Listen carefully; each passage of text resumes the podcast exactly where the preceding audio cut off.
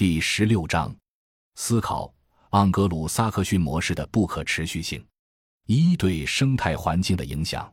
盎格鲁撒克逊模式是高投入的农业，需要大量的农药与化肥，并要求在规模化、成片化的土地上耕作。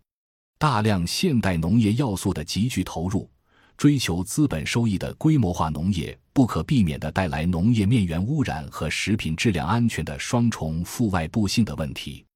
这些负外部性问题是单极化追求产量和收入带来的必然结果。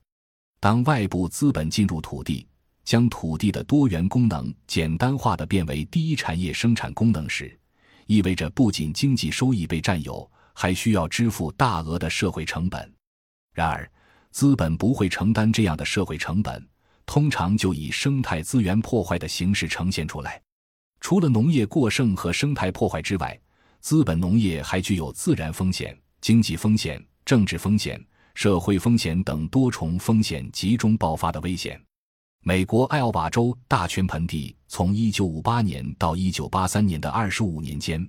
地下水中的硝酸盐浓度增加了三倍。31个州存在化肥污染地下水的问题。美国现在每年使用的杀虫剂和除草剂为2.04亿至2.27亿千克，最先进的过滤系统也无法完全把它从饮用水中排除干净。大面积的连年干作，加之长期的机械耕作，造成每年三十一亿吨土壤流失。平均来说，艾奥瓦州农民每生产一蒲舍尔，一蒲舍尔约等于三十五点二三八升玉米，要流失一蒲舍尔表土。到二零零一年年底，美国的土壤侵蚀面积达到二十七点九二万平方公里，占现有耕地的百分之二十。当弱势的农民无法承受过载的负外部性的时候，最终就把此类制度成本转嫁给无法发生的生态环境，依赖资本拉动的增长，结果只能是不断破坏生态系统的稳态性。越是资本密集产业，生态环境污染问题越是严重。英美模式长期向弱势产业和生态环境转嫁危机。致使此类农业的双重负外部性不断演化升级，严重威胁社会稳定和安全。二、金融化对发展中国家的成本转嫁。以美英为代表的盎格鲁撒克逊模式推崇市场竞争和自由贸易，政府对其较少干预，资本可以自由流动。虽然资本助推了农业产业链加长，并借此从中获利，但从另一方面来说，自由放任式的市场经济将形成市场至上、脱节于社会消费主义的先天缺陷。规模化的大农业是与粮食金融化的全球战略相吻合的。规模化大农业虽然经济产出大，但是仍然存在着长期亏损的问题，需要依靠政府的补贴才能维持运作。农业跨国公司依赖行业垄断优势，在资本市场上进行多空投资。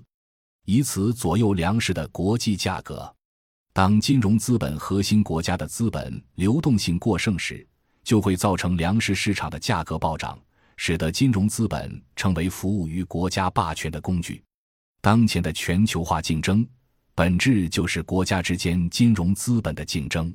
金融资本以国家信用做背书，通过全要素资源的定价机制和分配机制，实现金融垄断权力的收益。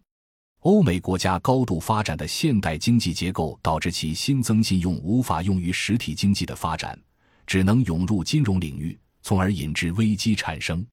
以2008年金融危机为例，美国政府向市场上注入巨额流动性，不仅大幅抬高了石油价格，还造成生物能源生产崛起。石油价格从低谷时期的40美元桶，陡然上涨到130美元桶。大量的土地和农业资源被用于生物能源生产，遂导致粮食短缺和大规模饥荒。过剩的资本进入金融市场，直接推高石油和粮食价格，导致粮食进口国的粮食价格陡然上升，酿成粮食危机，引发社会动荡。由此可见，资本过剩导致下层的农民社会生活成本增加，尤其是贫困人口承受着危机转嫁的后果。从表面上看，世界范围的饥饿问题是粮食供给短缺所致，但是在本质上是金融资本恶性竞争的客观结果。盎格鲁撒克逊模式长期以来向农村生态环境递次转嫁危机，经过数次产业转移，盎格鲁撒克逊国家先后进入了追求流动性获利的金融资本阶段。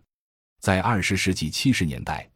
大农场农业模式遭遇到生产过剩危机，其成本向发展中国家转嫁，由此。盎格鲁撒克逊国家的负债转嫁为发展中国家的负债。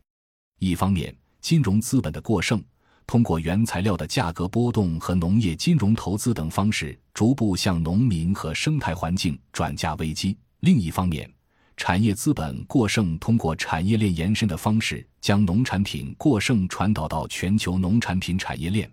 进而商业资本过剩渗透到各产业链环节，导致恶性竞争。使得农民难以获得高利润，生活成本居高不下。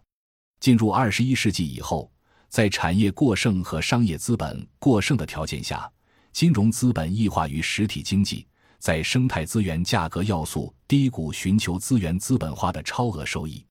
盎格鲁撒克逊模式推进殖民化过程中，以农业提供剩余，获得工业化原始积累，因此农业成为第一产业的主体。